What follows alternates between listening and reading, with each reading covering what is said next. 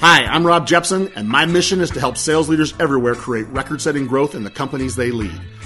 I'm here to share the secrets of the world's most successful sales leaders. I don't care how big the company or how big the team, we showcase sales leaders that are taking what the market gives and then some. We feature leaders and teams that are beating their markets, winning at crazy rates, and doing it predictably and sustainably. The Sales Leadership Podcast is brought to you by Skipio the number one challenge every salesperson faces right now is how to have more conversations with more potential customers and land more appointments. And that's why you've got to go check out Skipio today. I've had too many sales leaders tell me how Skipio has transformed their ability to make contact with customers faster and easier than ever before that I had to go check them out myself. Salespeople using Skipio see a 5x improvement in landing appointments and a 40% lift in show rates. And that means more conversations, which we all know means more sales. Listen, everything has changed in the last year, and that means the way you connect with customers needs to change too. Skipio has the best automated texting platform for building personalized relationships at scale that I have ever seen. But don't take my word for it. Head over to Skipio at skipio.com and use the code SPRINGFREE for one month on the plan of your choice, courtesy of the Sales Leadership Podcast. Again, that's Skipio, S-K-I-P-I-O dot com, and use Spring Free to find out just how good a modern messaging platform can be. The Sales Leadership Podcast is also brought to you by the Jepson Performance Group. We help sales leaders make how they lead their most defensible competitive advantage. It doesn't matter if you're a new manager, a first time VP of sales, or a seasoned sales leadership executive. We're all facing new challenges, and if you need someone to talk shop with, I've got you. If you want to become an elite, legendary sales leader for the team you lead, hit me up. Now, get ready for some serious insights from sales leaders that are making it happen. And remember, don't worry, we got you. Hello and welcome to the Sales Leadership Podcast, where high growth sales leaders share high growth practices and tactics. Today we're joined by Don Yaeger. Don spent 12 years as the associate editor of Sports Illustrated, where he worked on some of the world's most significant and groundbreaking stories that they ever covered. He conducted over 2,000 interviews with people ranging from presidents of the United States to some of the greatest athletes of our time. Don's been interviewed over over 100 times on prevalent shows like Oprah, Nightline, Good Morning America, and every major news outlet. In addition, Don has authored more than two dozen books including 11 New York Times bestsellers, and he delivers 100 keynote speeches each year around topics like topics related to achieving greatness. In particular, Don speaks on what makes the great ones great, what makes the great teams great, and what makes a great teammate. As a result, today, Don gets to consult with some of the most successful teams and team leaders worldwide. And that's why I've got him here today. I first learned about Don when Simon Sinek called him the greatest storyteller of our time. And with accolades like that, I had no choice but to take the time to learn about Don and consume as much of what he has to offer as I could. I am pumped to bring Don, Don to our show. Each of our listeners, you're going to have a great treat today. Listen to him speak about building great teams and how we as leaders can better use storytelling inside our sales organizations. Don, so excited to welcome you to our show, and thanks for joining us. Rob, thank you. Thanks for having me. And my mother couldn't have written that introduction any better. Thank you. well, I'm I'm excited. I've been wanting to have an expert on storytelling join our show for a while. It's one of the most important topics that a sales team and a sales leader can address right now, and and uh, I, I, am really, really grateful that you would take a little bit of time and talk to our leaders today. So I'm excited. Why don't we start by having you introduce yourself and your organization and what you do for your customers? Awesome. Yeah. No, I. So as you mentioned, I was a longtime writer at Sports Illustrated. Retired from there. They they did an early retirement option uh, a few years back, and it worked out perfectly for me uh, because I um, I was a reasonably new dad, and I had uh, uh, realized that being on the road 200 days a year just wasn't a, a sustainable lifestyle as a right. father. So um, taking control of my calendar and schedule was really important. Uh, I started doing some corporate speaking engagements, started continued to write books, and um, and and then you know most recently during the pandemic, one of the great challenges was I was looking at neat and creative ways to continue staying engaged with people, and I, I started building a podcast, interviewing C level executives about um, lessons they could they had learned from their life uh, as an athlete, um, where where they had played sports at some previous uh, uh, sector of their life, and so it's turned into just uh, again I, I I know you and I are similar in that we both hear people, we hear events, we see moments, and we think of them as potential stories. We think of them as um, as potential lessons, and uh, I think it drives my kids crazy. But everything, uh, I do believe there's something in just about everything we do that that can be that can find their way into one of those two categories. Well, I'll, I'll start. You know, I'll interrupt here. This will be the first of several times I'll do it. For our listeners, if you don't follow Don, by the time you get done listening to this this episode, once it goes live, uh, take the time to find them on LinkedIn and connect. I, I love reading your content, man. I mean, you, you had a, a, post on LinkedIn where you did that exactly that, talked about a famous shot from the Masters from Bubba Watson and the life lesson that comes from it. So I, I hope many of our listeners will start reading your content and seeing those stories from those lessons that you just referred to because they're fantastic. So, well, and that I think is the real, you know, I know our topic today is storytelling. And I think, um, the one of the most important lessons in storytelling is keeping your eyes open, right? That everybody thinks the story is whatever they've been given or told they have to tell if it's a, a company story, for example. But the company story can be found on a website, right? Your story within the company is the story that uh, that a that a prospect or that someone might really want to learn from, and that's the story that you have to learn to tell right? We can all learn to tell, um, well, here's why our product is better than its three uh, greatest competitors. But why are you working there? What what is it about? You know, what is there someone that works with you uh, that that truly inspires you? Is there a customer that you've um, that you've encountered over the course of your time um, that's changed the way you've seen something in the world? Is there what is it about? I mean, in all the places you could work, why are you working here? And when people learn to develop their own story, especially their own story within the confines of the company or the organization they work with, man, that's uh, there's power in that, and um, and I and I know that's kind of where we're going today. All right, man, you got me excited. So I, I mm-hmm. I'm everybody that listens to the show knows that I'm a self-professed sports nut, and I love your your way that you've taken your life as a writer of sports and the impact because sports is a lot more than sports. I mean, the stories you covered, sports had all kinds of ties to politics and big issues in life. And, and that's why it's so cool that you're finding those stories and pulling them out. And, um, I'm really, really excited to have you join us today, Don. Thank you. I, I am really excited. So thanks for sharing a little bit about your career. Um, how did you you know, as you as you took that early retirement uh, option that they offered you, and you said, "I'm gonna, I'm gonna do this." How did you figure out that you could take this angle of I've learned from these great stories, and I can help leaders um, benefit from them? I'm interested in that process because I think it's going to help our leaders as well to just get a little bit of that before we dive into the storytelling concepts.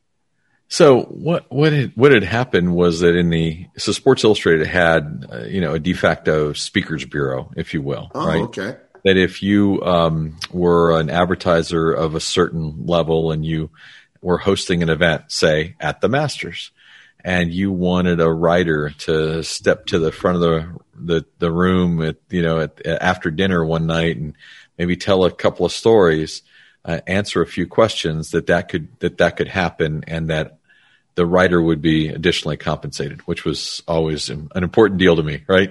Um, yeah. And uh, so um, I started doing that, and I grew to a place where I just really loved the opportunity. Most writers do not love to stand in front of people and do hmm. uh, the same thing. There's a reason why they they've chosen to sit behind a keyboard, right? The written um, form of communication instead of the oral one, right? And it's two very different art forms, hmm. right? It's two very different art forms. and and and if you do the speaking right, if you can tell uh, the very same story right in two different ways, but you if you can tell it in front of an audience, you can read body language. You can see are people engaged? Are they checking out? Was that story too long? Was I mean all of those details start making you better the more practice you get. And so I was doing this pretty regularly. and when the opportunity came up to, um, to, to retire, right? It was a hard thing to call retiring yeah. at 45 years old, but to retire from Sports Illustrated and to uh, begin kind of a, you know, whatever that next generation of yeah. life would look like for me. Yaeger 2.0.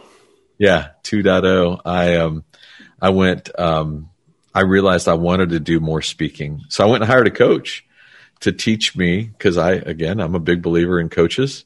Love it. And, um, as an athlete, I believe I, I got better every time I was coached. As a as a writer, I got better by editors who served as great coaches. So I went and hired a coach to teach me how to be a better presenter, how to be better as a uh, I think I knew the art of storytelling, but what I didn't know was how to do it from the front of a room. And it's a, as I said, it's a slightly different. There's there's some um, different uh, chemistry that's required to to mix uh, a, a, great speech together than there is a great article. And so, different again it, now, doing it virtually, probably too, right? Yep. In fact, um, yeah, I think it's interesting. I I then had ten years of doing that out on stages and then suddenly had it all shut down like mm. everybody else. And what I noticed was that in many many of my colleagues, many people that I really regard highly as presenters, couldn't do this, couldn't do the the virtual piece because so much of their presentation was um, was uh, involved movement, right? It involved, you know, I've got to jump from this place on the stage to that one, and and and now you've got to sit statically and and look into a ring and and and and generate enough energy out of that conversation to still keep people engaged. There were just some people that couldn't that couldn't make that transition. And I had to learn it again. I had to start all over and, and really study who was doing it well. What could I learn from them? What are they doing? Mm. How can I make myself um, valuable in in a new in a new platform? So I love it. Well, we got this. We're going to run out of time today, Don. I, it happens a lot, and um, I, this is a topic, and you are a guy that I'm so interested in I, I got to get after it because we are going to run out of time. So let's let's hit it, man. We're going to talk about storytelling. Let's start with the obvious, maybe starting point. Why is it so important? I mean, generally it's important, but maybe even now, why is it so important now? Well, I think it's so important now because the flood of uh, ways that that people come at us right? I mean now you you know you in in 100 140 well 280 characters right? They they're looking to figure out how do i get your attention? Uh, yeah. linkedin how do i get your attention? Um, i mean there's just so many so many distractive points. And and so how do you cut through the noise right? Well you cut through the noise by telling a story. And if you tell the stories well enough um, I really, I truly believe. I mean, I've had this experience a number of times people look up at the end and they've not looked at their phone for an hour, which is really difficult to make people. Well, do. that's saying something today, man. I can tell and, you that's saying something. And and at the end, they look and they said, "Was that really an hour? I cannot believe that just happened." And so, um, I think it's more important because it is stories are um, they are the great connector, right? There's a reason why why cavemen, you know, scribbled on walls, right? And the most important cavemen were the ones who could who could scribble on walls the best stories. And uh, so, you know, storytelling. Um, my my father used to teach me all the time. My father was a preacher and an okay. amazing, amazing storyteller in his own right. But he used to call it the currency of kings and queens, right? Ooh, um, I like that. If you can, uh, if you can tell a great story, uh, you could be as wealthy as anyone. Um, and uh, so I, I just I, I've been working on the currency for quite some time. I love that, man. The currency of kings and queens. I think we have a title for our episode there, my friend. um, okay, so you're right. I, I, like that. We are we are in a cluttered space, and if we're talking about like, so let's you know let's level set it. Let's let's let's ground this again before we we take off. We're talking to thousands of sales leaders around the world and another thousands of, of high performing account executives that are you know working to become sales leaders and, and then a lot of people who support those roles. And they have a mission of connecting either with current customers and clients or prospective customers and clients. And what you just said is dead on. They have never been inundated with as much listen to me, listen to me, listen to me ever. I mean, we, the the options and ways that you can connect and get messages to people. I mean, now the the omni channel approach. It used to be my my leads list was a phone book, and I had to call people. Now it's all of these things. It's social media, and there's multiple social media platforms, and and yes, the phone, and yes, there's email, and yes, there's traditional things, and and people, you know, you do have to cut through the noise, and I love that. So, what makes for a successful story? Storytelling has been talked about by lots of people. And I almost think that it's been talked about so much, people don't know what it means. And that's why I've taken my time finding who our expert will be to talk about storytelling, because um, I think that it is a term that might not even be that well understood. So, can you talk about what makes for a successful story? Sure. In fact, so one of the things that um, I referenced my father, and i referenced yeah. that he was a great storyteller. And so, um, uh, and, and this journey for me, this, this ability to kind of not just become a good storyteller, but hopefully teach others on how to do it really started for me when I was, um, in my freshman year of college. I'd come home for Thanksgiving and, you know, as I mentioned, dad was a minister. My mom worked in a, in a ministry as well. And, and they loved filling our house with, um, with people, especially on the holidays, right? That was a big deal for them. They loved inviting people to come and my mother loved to serve food. And so, um, but my dad always, you know, he would begin every meal with obviously a prayer, but uh, usually a story before that. And I never paid attention really to what was happening until that freshman year in college when I sat there and I watched my dad do this and I watched the rest of the room watching my dad, right? Instead of watching him, I was watching others be be riveted by the way he told this story about a young man he just met a few weeks earlier. And by the time he's done with the story, everybody's riveted. And then he, then my father drops on him that the young man has now joined us for lunch and he's in the back of the room. And this, and you know, and it was like, whoa, you know, and, and it hit me. Wow. He did exactly what he's always said to me, which is that if you're a great storyteller, you hold the room, right? People will lean forward to listen to those who um, who are uh, are good at, at, at this at this form of communication.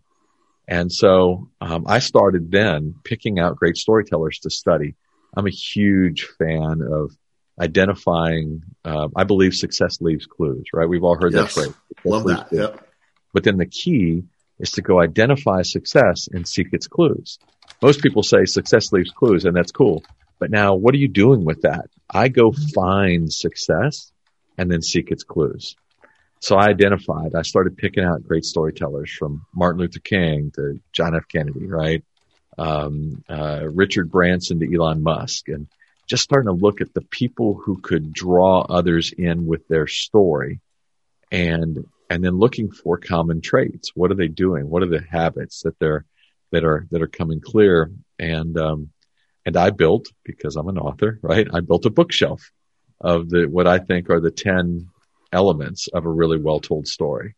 Oh, I can't wait to hear what they are. and so, well, one of the things we're going to do for your, for your audience, Rob, you and I talked about it earlier, yeah. you know, I've actually got it into a little workbook that I, that I give when I deliver this message in longer form for Simon Sinek and, and his, uh, his audience, um, and other groups we have a workbook built, and I'm going to give that workbook to anybody who who um, sends a message to us out, of this podcast. So we'll we'll deal with that later. Yeah, we'll deal with that later. But let's give a preview on it, just so everybody knows. We're going to have it in the show notes. I'll also post a link to it on LinkedIn and some other places. We're going to promote it. This is a huge gift from Don that I'm excited to be able to to bring to you. Don, so grateful that you would share it with them. I can't wait to get into what the elements are, though. Well, it's awesome. So the two bookend elements are the two that I talk about all the time that are most important, right? And this is where most, I think most storytellers fail. And that's one, um, know your audience, right? And it's, it's crazy because you think, oh, well, that's easy. Uh, of course I know my audience. They're buying from me. Well, what do you know about your audience? What do you really, if, let's say it's an opportunity to be one on one, right? With, with Rob Jepson, right? Well, I, I went to work on understanding your time at, uh, at BYU, and I wanted I wanted to know about you before we got on this. Before I first met with you, I did a full. I I, I took ten minutes to do a quick research package on Rob Jepson, right? I know how many times you failed classes. hey, keep that one on the down low, man. Okay. but the bottom line was I, I dig in on anybody I'm going to really try to develop a relationship with because people listen to people they know care about them, right? And one of the ways you show that you care about somebody is you learn about them before you meet them, right? You, you, and you show them that with a simple nod to what have you with an, with an, uh, yeah, well, I was, I, I, read that you went to BYU and that you played basketball and, you know, um, tell me about that period. And when I can ask you a question about you, what makes me, people love to talk about themselves, right? When I'm asking you a question about you that shows that I've spent time learning who you are, learning what drives you, right? I'm looking, I'm looking for real quick. Um, is there a charity you're deeply involved in? You know, what can I learn without being creepy, right? About your children, about your love of your, what you do with your children, hiking, your love of the outdoors. Um, when I know these details and I can reflect them back to you, first off, you're immediately attracted to me and you're ready to listen whatever I have to say because they know that I have I've learned something about you prior to prior to the start. So knowing your audience. Hey Don, knowing- can I interrupt for one second? I hate to do it because you're rolling, but I want my listeners to pick up what you just laid down. You just said something massively important that I just can't bro, go by. Okay, sorry, man it's not enough to just do your homework and know it. You don't just say, "Oh, by the way, I noticed this," and I, you just spit off that I I found out that you played basketball or that you worked at Sports Illustrated or whatever. But you added something very very easy for people to pick up. Ask a question about it, right?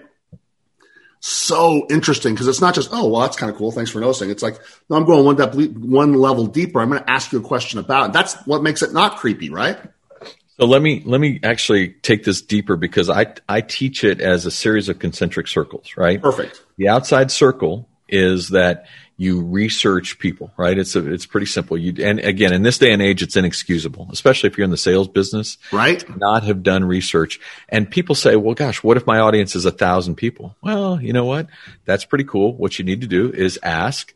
First off, let's learn about collectively what are they struggling with? What can we know about them?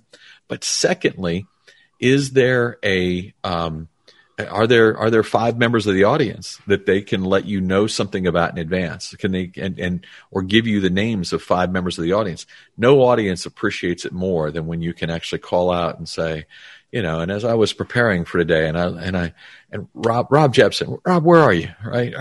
Rob you know by the way as i was looking at this related and i thought about our our topic today I thought, man, this is really going to resonate for you. And people are going, wow, that's a speech he probably gives five times a week. But, but for today, he actually called out someone in our audience. What if uh, it's just, it totally changes the dynamic of the way people see you when they've been, when you've invested in learning about them. So the outside circle is research, right? Okay. The next concentric circle is connection. And what you're looking for in connection is what have I learned about you that I might also have a relationship to, right? I notice that you are, um, that you love uh, Make a Wish, for example, right? Let's just take that. And uh, that you have, you've posted a couple of different times in the last three months about Make a Wish.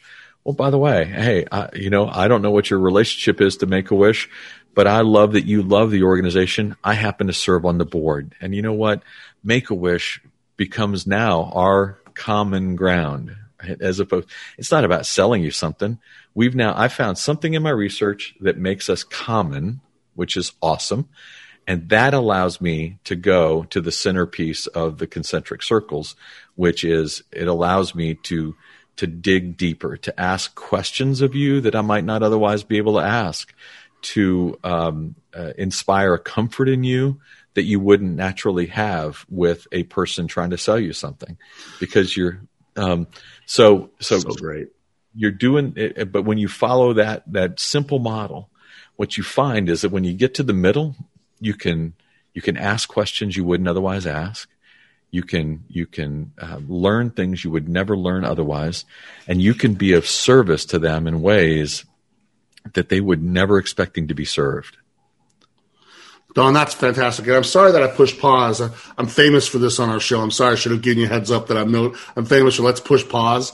But that is so relevant to our sales leaders. That's gold, man. That's so great. And, and you're right. If you, if you can know your audience, it's one thing to say, know your audience. You just gave us a great framework that they can use with their salespeople right now on showing that you know who they are. And so they are much more likely to say, okay, this person maybe does have something that I should listen to. So thank right. you. So let's no. keep moving. I, am sorry that right, I slowed so, you down, but that was awesome. No, but, but, but, so I know today we're really only going to get to the bookends yeah. in the time we have, but the other bookend is, is, um, defining and being extraordinarily intentional with your call to action right? It's amazing to me how many people don't, in, in, telling us, they don't think of a story as leading you to a call to action. I don't think there's any reason to tell a story that doesn't have a call to action, right? Because a call to action to me is what do you want them to do, think, or feel when they're done listening to you? Do, think, or feel. And so if I'm telling you a story, it's because I want to bring you someplace and I want you to do, feel, or think something when you're done listening to it um, and and and hopefully, uh, sometimes that might just be I want you to think I'm more interesting, and you'd love to spend more time with me, right? Yep. Sometimes it might be, wow, that guy could solve a problem for me, for our organization, for whatever, whatever it is. If if you, but you have to know what you want at the end. It's, it's Stephen Covey, right? Begin with the end in mind. The end in mind. Yep. If you if you know what you have, if what you want at the end, and you and you know how to intentionally bring the story in for a landing mm. to that spot then then what you do between obviously there's some habits and some things and ways to do it really well but what you do between is really in service of both of those things right who am i talking to and where do i want them to go and if you have those two things in mind in everything you do in building out your story your connection what you find is that you it's you you create something that will leave them wowed. So is one harder than the other? I, I'm I'm now I'm taking the bookends, the beginning and the end. You're right. You know, know your audience. I get it. Be able to come in for a landing. I love the visual of that. I love. I'm so glad you said that because sometimes, like a story, you may think like, where's this going, right? But the ability to bring it in from is is one more important than the other? Is one more difficult than the other? For you yeah. as a professional storytelling teacher, I mean, are they equally important? Any? Can, I think they're equally. I think they're equally important because if you if you do one or not the other, you really it, you, you could still tell a great story, yeah. but but it won't have impact. It won't have the mm. the the greatest potential impact, and so that's really important. So you got to answer the so what for sure. Exactly. All right, so let's let's let's let's. Um, looking at the time, we're still okay here. Uh, do you have like an ex, you know an example or or a way that you can show us those put together? I know you, you talked about a couple of different ones with me, and and do you have one that you can maybe share that would give our listeners like here's how you put those things together? Yeah, let me. Sh- uh, I'll just share a truncated version of yeah. the story I tell often, Perfect. and I'll explain to you the beginning and the end uh, when when I get done. But um, you know, it is w- without question. I, you've you've made the introduction. I've been blessed to work with some of the great winners of our generation. Right, some really amazing champions. But I will tell you that some of the most amazing people uh, I've ever had a chance to work with are people that, even if they were in our conversation here, even if they were on our Zoom call and their name was down in the corner, yeah. uh, most people would struggle to know who they are. And, uh, and a classic example of that is a young man named Warrick Dunn. But I know who that dude is because I'm a fan of that guy. I watched him play, so I love it. I'm sorry to interrupt you. I'll shut up the best I can, but I love that guy. So, so Warrick Dunn, um, you know, s- uh, sent a handful of years ago in an NFL football game. He took a handoff and he dove into the line of scrimmage. And when he came out the other side, Warrick Dunn had become only the 22nd player in the history of the National Football League to have carried the football for 10,000 yards. Think about think wow. about that. 10,000 yards, 5.6 miles of running, getting knocked to your knees every nine feet and having to get up and do it again. Okay. As awesome as that number is, this number is even more amazing. Warrick Dunn is only five foot eight and he weighs 178 pounds. Okay. By more than 20 pounds, smallest player in the history of the NFL to have achieved the 10,000 yard mark. Really? Did not know that. awesome as all of that is, his life story is even better than that. See, Warrick was born in Baton Rouge, Louisiana, born to a police officer named Betty Smothers. He was the oldest of her six children, and by the time he was a senior in high school, he was so good as a little football player that every major college coach in the South had made their way to Betty Smothers' couch to ask if her son would play at their university. Senior season, games were behind him. Warrick and his mom got up in the morning. They gave out gifts to his five younger brothers and sisters, and they sat down in the afternoon with the last three scholarships he was considering. And on that day, they chose to go to Florida State University and play for Bobby Bowden. They called Coach Bowden that afternoon on his cell phone, and today Bobby Bowden still refers to it as the greatest Christmas gift he was ever given. Hmm. Two weeks and two days later, Warrick's cell phone rang. It was the Baton Rouge police calling to tell him that his mother had been shot and killed in a robbery at a bank. She was a Baton Rouge police officer, and and and he and and he was suddenly left as the man of the house. He was two days past his 18th birthday, and he had responsibilities Whoa. he wasn't ready for. Coach Bowden actually called him and said, Young man, things are different for you than when you made your commitment to us. If you need to stay at LSU, maybe play there, we would understand. No hard feelings. Warrick said, Coach, my mother and I made that choice together. I would never dishonor her by changing course now. I'll see you there this summer, but I'm going to need a slightly larger apartment. Warrick Dunn did. He came to Florida State and he brought with him his three youngest brothers and sisters. And he put them through elementary and middle school while he played major college football. Wow. And he didn't just play. As a freshman, he helped lead the team to its first ever national championship. And by the time his four years were done, he'd graduated with a degree in business and finished as that university's all time leading rusher. Five foot eight, 178 pounds. The NFL draft came, and the Tampa Bay Buccaneers, who were coached then by Tony Dungy, made the choice to select Warrick Dunn with the 12th pick of the NFL draft, 12th pick of the entire draft. When Coach Dungy made the announcement, writers were in the room. They started asking questions. Coach, what are you thinking? See, guys his size, they don't last in the NFL. One writer even said, Coach, he's one 350 pound lineman away from being knocked in the next year. Why use a pick that high on a player that small? Tony Dungy looked at those writers and he said, Too many of you measure your athletes by their height and weight. He said, I measure them by the size of their heart. And by that standard, you're going to discover this man belongs in the NFL. Warrick Dunn played 13 years in the league. He finished with 11,000 yards rushing, 5,000 yards receiving. And a couple of years ago, he became the first ever African American part owner of the Atlanta Falcons. Mm. Without question, Tony Dungy's right. Warrick Dunn belongs. Right. Now he's a rookie in the league, signs a contract, says he's got more zeros on it than he ever thought he'd see, and he walked into coach's office and said, Coach, I want to start a charity. Now, a lot of athlete charities out there. Many of us have all participated in one or two, probably, and I'm here to tell you this is the single coolest charity you'll ever witness. Warrick then began then as a rookie buying homes for women like his mother. Wow. Single moms who were working multiple jobs to keep a roof over the heads of their children. Warrick wanted those mothers to experience something his mother never did home ownership. And he will tell you that each and every time he gets to dangle a set of keys and say, Today you live my mother's dream, he, that, that, that, no trophy can compare to what happens when he transfers those keys. Mm. And as of today, Warrick Dunn has given away 189 homes to single mothers. Wow. 504 children woke up in a house this morning that they got to call their own because of Warrick Dunn. I don't care how you want to think about what it means to be great, right? This guy has it, right? He has it. Now his, he's a couple of years before he retires, the NFL recognizes Warrick with the highest honor they give a player for his off the field behavior. It's called the Walter Payton Man of the Year Award. Yep. And as a result of winning that award, a big New York publisher asked Warrick to tell his story in a book.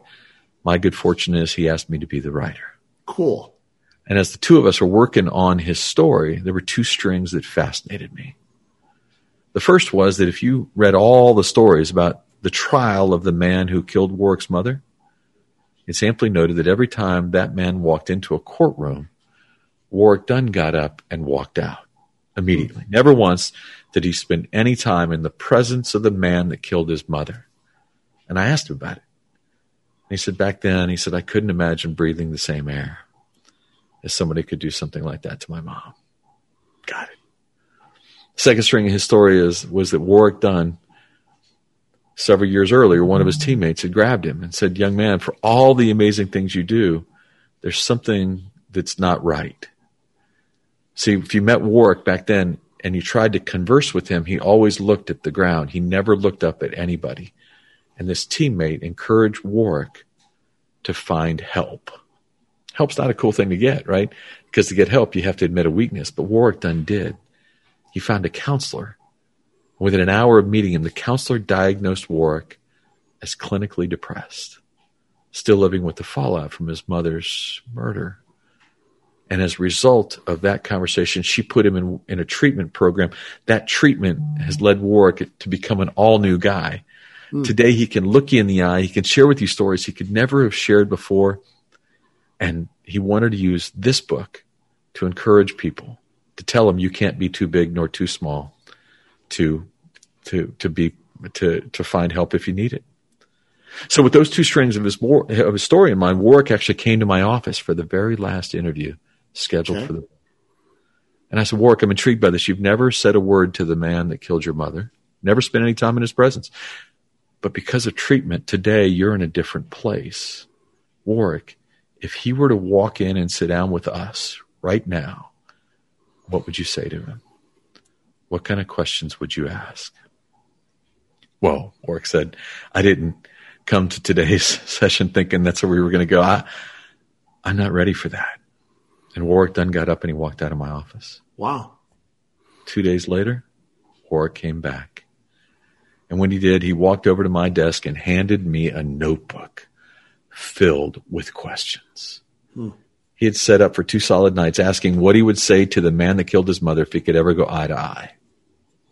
As it happened in those two days, a friend of mine from Louisiana, a friend who knew Warrick, had actually called and I was telling about Warrick leaving, how awkward I felt about asking that question. When my friend said, you know, that's interesting.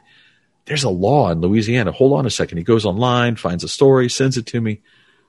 Story is that the, the law there is that if you're the victim of a crime that leads the perpetrator to death row, you're the victim, perpetrator's on death row, and you fill out certain paperwork, the Louisiana Department of Corrections expedites a meeting between victim and inmate because they want victims to find closure.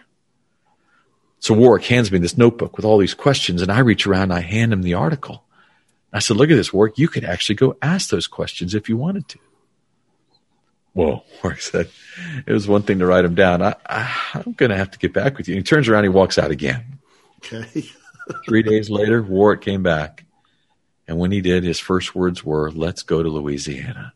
Wow. I want to ask the questions. we filled out the paperwork. And it took six months, which I guess in Louisiana is expedited. but at the end of six months, Warrick Dunn and I and his high school coach went to Angola State Prison. Angola is the toughest prison in America. 91% of the inmates who enter Angola leave in a body bag. Wow. Either die in that prison's death row or their sentences are so long they'll die behind bars. And as we made our way to the death row complex, the warden came out and he gave Warrick a big hug and he said, Young man, I cannot believe you're here. We haven't had a meeting like this in years. He said, But I have to tell you that if you came here today for closure, you need to know the inmate is in a cell we've got set up for you back there. The inmate has his lawyers with him.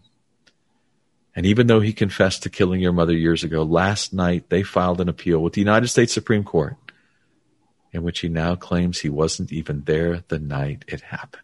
Hmm. Warrick, if you're going back there for closure, you're probably not getting what you came for. Warrick Dunn looked at the warden. He said, Sir, I didn't come here today for him. I came here today for me. And I should have known right then it was going to be the most amazing hour I'd ever get a chance to spend.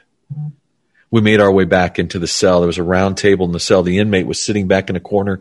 He had one lawyer on either side. Warrick Dunn sat down opposite the inmate. His high school coach sat to his right. I sat to his left. We were barely in our seats when the inmate started a whole new story of where he really was that night and why it took him all these years to remember it. And he's going on and on and on. And finally, after 30 minutes, Warrick unclosed his notebook of questions and held up his hand. He said, Sir, if you weren't there that night, let me tell you what that night did to me.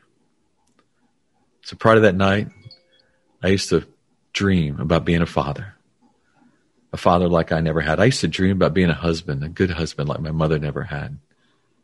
Sir, you should know I have spent the last four years in counseling, the largest portion of it trying to learn how to hold my girlfriend's hand in public. I am so afraid of falling in love with her because I can't lose love twice in one lifetime. Mm. Swark said that a tear started down his cheek and he started crying. The inmate started crying. The lawyers were crying. The coach was crying. I was crying. There's just six of us sitting around a table crying. And finally, after a couple of minutes of that, Warrick Dunn raised his hand again. And he said, Sir, if you weren't there that night, I don't know why you came here today. He said, But I know why I came here today. I came here to forgive somebody. We walked out of that prison. I realized I'd go to the next 20 Super Bowls and I'll never see a greater championship moment than that. I will never see one human being do anything as extraordinary as that. We got out, we got in the van the prison had set up to take us to the airport. And I looked back at Warrick and I said, Warrick, where did you get that? So, you know what? We've done a lot in this book to talk about my mother. She was 16 when she had me. Truth is, we grew up together. He said she had a lot of, she didn't have a lot of formal education, but a ridiculous amount of wisdom. And of all the wisdom, of all the nuggets she gave us, the one thing she said most frequently is, it doesn't matter if you're white or you're black. It doesn't matter if you're rich or you're poor. It doesn't matter if you're born on this side of the tracks or raised on that one. There is one thing we all share. And that is that we all have moments ahead that will change the way you wake up the next morning. And in those moments, you get two choices you can be bitter or you can be better. And as my child, I ask you to always be better. Mm. Warrick Dunn became this living, breathing example for me of what I know greatness is and what greatness can be for an organization. But you have to live out Betty Smothers' message there, right? Adversities promised to all of us. Bitter or better are our choices the great ones choose better. Deep breath, right? Yeah. So there's your story. I told you it'd be about 10 minutes. I think that's what it was. But, but, Don, but that's moving stuff, man. I mean, I'm glad it went long as it did because we're close on time. And I feel like it's almost inappropriate for me to ask other things after that because you taught us about stories. You gave us a story that anybody listening to this today is probably sitting in their car or walking their dog or whatever right now going, oh my gosh. So let me ask you this to finish, Don. What's the so what to finish the combination of your, your suggestions and the story that you shared? Perfect. What's the so what for our, our listeners? What do we do with that? So here's the deal. I generally tell that story. I'm engaged by organizations, companies to come tell that story. Often when they are going through a rough patch, right? Things are not so good for whatever reason. Something has occurred or there's a challenge here or there. And what they want there, I know this in advance, right? Because I know the audience. But what I know the company needs and wants is they want the people walking out of that room to walk away saying, I got two choices, bitter or better. And today I want to choose better, right? Mm-hmm. And if they, so my so what for them, what I want them to do, think, or feel when they're done hearing that story is I want them to commit to be better, right? And, and, and that bitter is, bitter is human nature. Bitter is easy. Better is tough. Better requires people like, people who dig in deep like Warrick Dunn. Are you one of those people, right? And so if I create the challenge right, if I if I land the story where it's intended, and obviously I cut it a little bit short if I were doing this for a corporate audience, I would be talking specifically about the challenges that organization has and that I would know because I studied the audience in advance. And I would say, today you get a chance. You leave here bitter or better. And I'm going to ask you to leave better, right? To be better. So the, the audience knowledge tells me what they're struggling with and why a struggle story would be good for them. The call to action tells me here's what I want them to do when they walk out.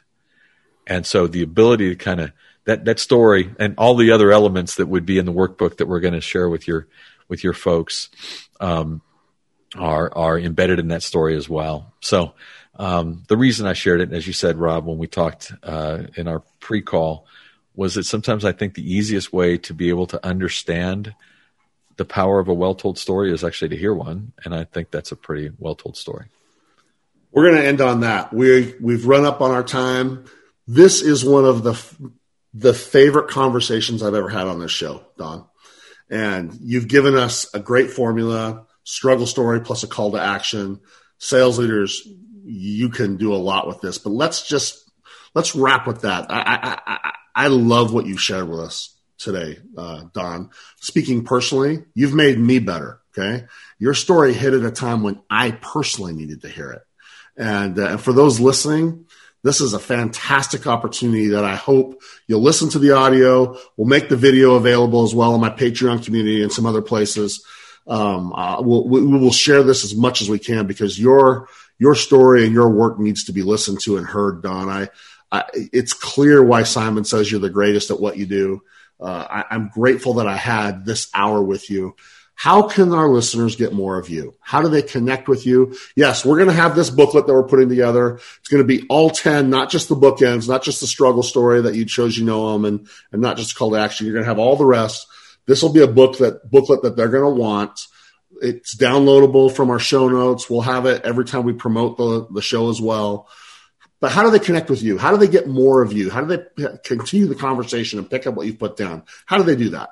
So a couple things. Number one, there's a website, right, donyaeger.com, um, which, uh, in which there's a lot of, lot, lot of things available there, books and speaking and even storytelling workshops and other things.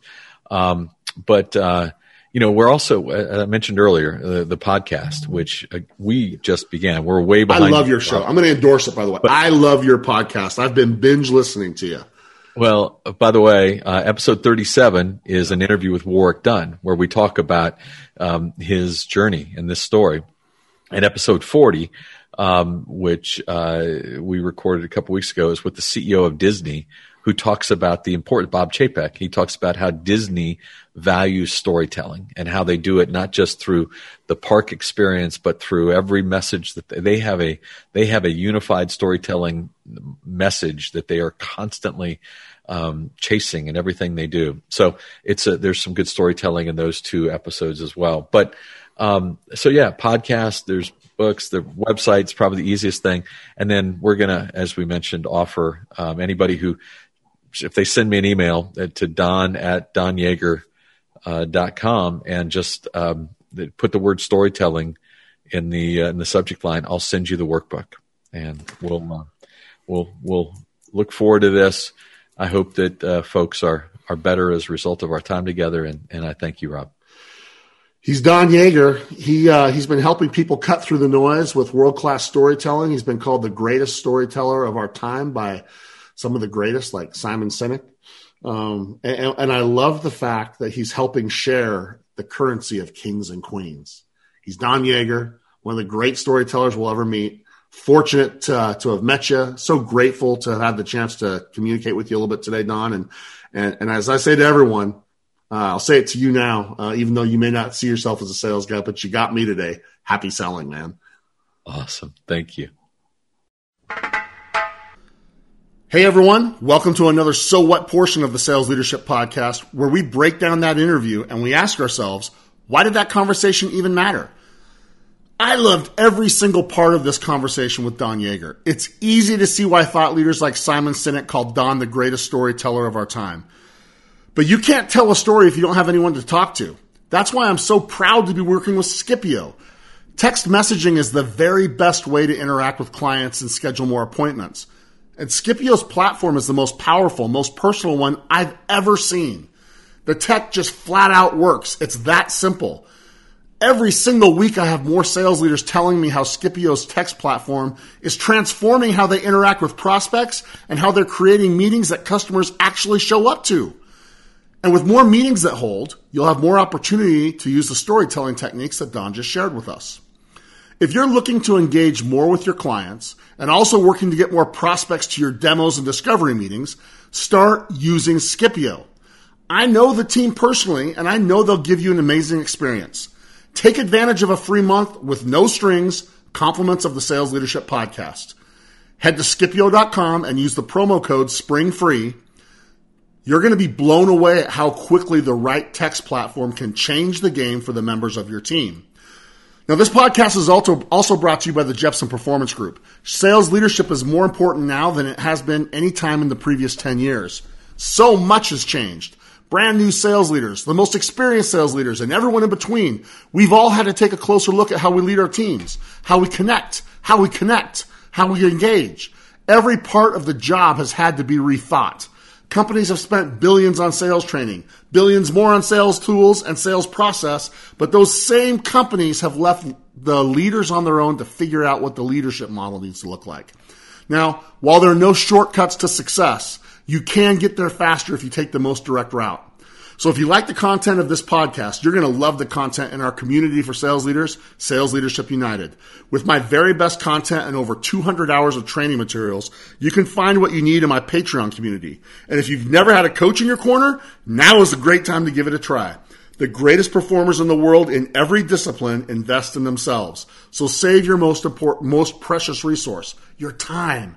Let me help you add some method to the leadership madness and navigate the sales leadership maze faster than you might think possible. Now, in three years of doing the Sales Leadership Podcast, we've had some amazing guests and some killer conversations. But this one with Don is one of my very, very favorites. I'll say it now and I'll say it at the end of this So What section. Be sure to reach out to Don and ask for the booklet he's put together. I have it. I've checked it out. It's worth getting your hands on. It's fantastic. Now, I love what Don said early on. He said a great storyteller will hold the room. And he's right. It could be a real room, it could be a virtual room, or anything else in between. Great stories do exactly what Don said, and they keep those in their meeting riveted. So I don't have to go back and re- regurgitate this whole thing. Listen, Don had two two things for us uh, to help us get started, and then we got to get his book. And I'll, I'll give you the download instructions here in a second. But it's the bookends are where the storytellers fail most. Number one was to know your audience, right? What do you know? Go back and listen to his talk about the concentric circles. Uh, I love how he said that if you do that concentric circle uh, approach, it will allow you to ask questions you otherwise would never get to ask. And as a result, you can be of service in ways your customer would never expect you to serve. I, I thought that was really, really insightful. Uh, go back and listen to that one because we talk about research, we talk about pre-call planning all the time. Go back and, and listen to that framework. It is a killer framework. It's something that you can implement right away. And it's something that you can add to your coaching, right? You can teach your team how to tell stories with this approach that Don has, has shared. In fact, I would suggest using his booklet in one of your next team meetings. Number two was, this was the other bookend, define and be extraordinarily intentional with your call to action. I love that word, extraordinarily intentional. You know, what do you want them to do, think, or feel? And I loved the visual of knowing how to bring a story in for a landing. You know, he, he talked about don't be subtle. Use stories to make direct asks for what you want them to do, think, or feel. And whatever you do, don't take off with your story without knowing how you're going to bring it in for a landing. The purpose of the story is to get people to act as a result. And I'm not going to add anything else other than to suggest as strongly as I can for you to get Don's booklet, to connect with him, to follow him, and maybe, just maybe, to learn a life lesson rather than a sales lesson this time. I love the story and the lesson on better versus bitter. Okay. Better or bitter is something we can all learn from. Life hits everyone hard, some harder than others. We can choose to learn and we can choose to move forward, or we can choose to hold grudges and we can choose to look backward. And if all you get from this episode today is a resolution to choose to be better rather than bitter, you'll have a better life and you'll be a better leader as a result. Now, listen, it takes a lot to shut me up, but this conversation with Don and the way his story, he told that story today about Warrick Dunn, it did it. You know, it's such a great example of why storytelling is so freaking powerful. It can get you to lean forward. It will get those people you work with to lean into you, to choose to let down their guard and soak in what you have to say when they realize that what you're talking about is relevant to their situation because you know them and you finish with a strong call to action, a deliberate and intentional call to action as a result. Don, my friend, your story landed with me today. You brought that thing in for a perfect landing. Your message, when you shared it with me, was one I needed to hear. I haven't stopped thinking about it since you shared it with me several weeks ago. So thank you for sharing your storytelling framework with our listeners. You had me with the bookends, and I cannot wait for our listeners to get the rest of that workbook from you. Now, to all of our listeners, if you want the rest of Don's book, and I'm telling you, you want it, please send an email to Don. Here's his email address. Don, D-O-N, at donyaeger.com. So it's D-O-N at D-O-N Y-A-E-G-E-R dot com with the subject line of Sales Leadership Podcast Storytelling. Okay. Make sure you send that email to them, put that in the subject line that you refer to the podcast, and they will send it to you right away. So don't delay. Send that email to Don. Do it right now. Make sure you're writing that email down, send it to him. Pull your phone out, hit him right now. Okay. And, and then get a storytelling framework and then connect with him on LinkedIn. Subscribe to his newsletter. Listen to his podcast. You'll be a better leader as a result of consuming what he has to offer. If you want the video of this conversation I had with him today, go check it out my Patreon community, Sales Leadership United. I'll have the entire video there and I'll have a few of the video snippets as well. This will be stuff you can use inside your next sales meeting. Thanks also to Skipio. If you haven't done it already, make sure you head over to Skipio.com and take advantage of their free one month trial by using the offer for yourself. Communicate with your prospects the way they want to be communicated to. Find out all about it by using the promo code SPRINGFREE and then watch your results change faster than you may have thought possible. Finally, thanks to each of you, our listeners. If you like this episode, head over to iTunes and give us a five star review. It goes a long way in helping me continue to get the best guests in the world on our show. I'm going to finish, finish by channeling John, Don's story. Here's to being a little kinder. Here's to forgiving a little faster. And here, most of all, is choosing to be better rather than bitter. Because if you do, the sun will shine a little brighter on you, you'll be a little happier, and as a result, you'll be able to create a little more impact in the lives of those you lead. So choose to be better instead of bitter every single day. Be elite, live strong, and live with passion. And whatever you do, don't worry, just execute, because we got you. Thank you so much for joining the Sales Leadership Podcast, the award winning sales leadership podcast for those sales leaders looking to create legendary impact to those they lead. The greatest compliment you can give is to share this show and any of your favorite episodes with your fellow sales leaders, social media followers, or other communities you're part of. The Sales Leadership Podcast is brought to you by the Jeppsen Performance Group. If you want to discuss any of the topics discussed on the show, want to level up your leadership impact, discuss executive coaching services, or even include me at an upcoming event, hit me up at rob at jeppg.com. That's rob at jeppg.com. And to those of you working to become a legendary sales leader, I salute you and wish you much success on your journey. Whenever you need someone in your corner, you know where to find me.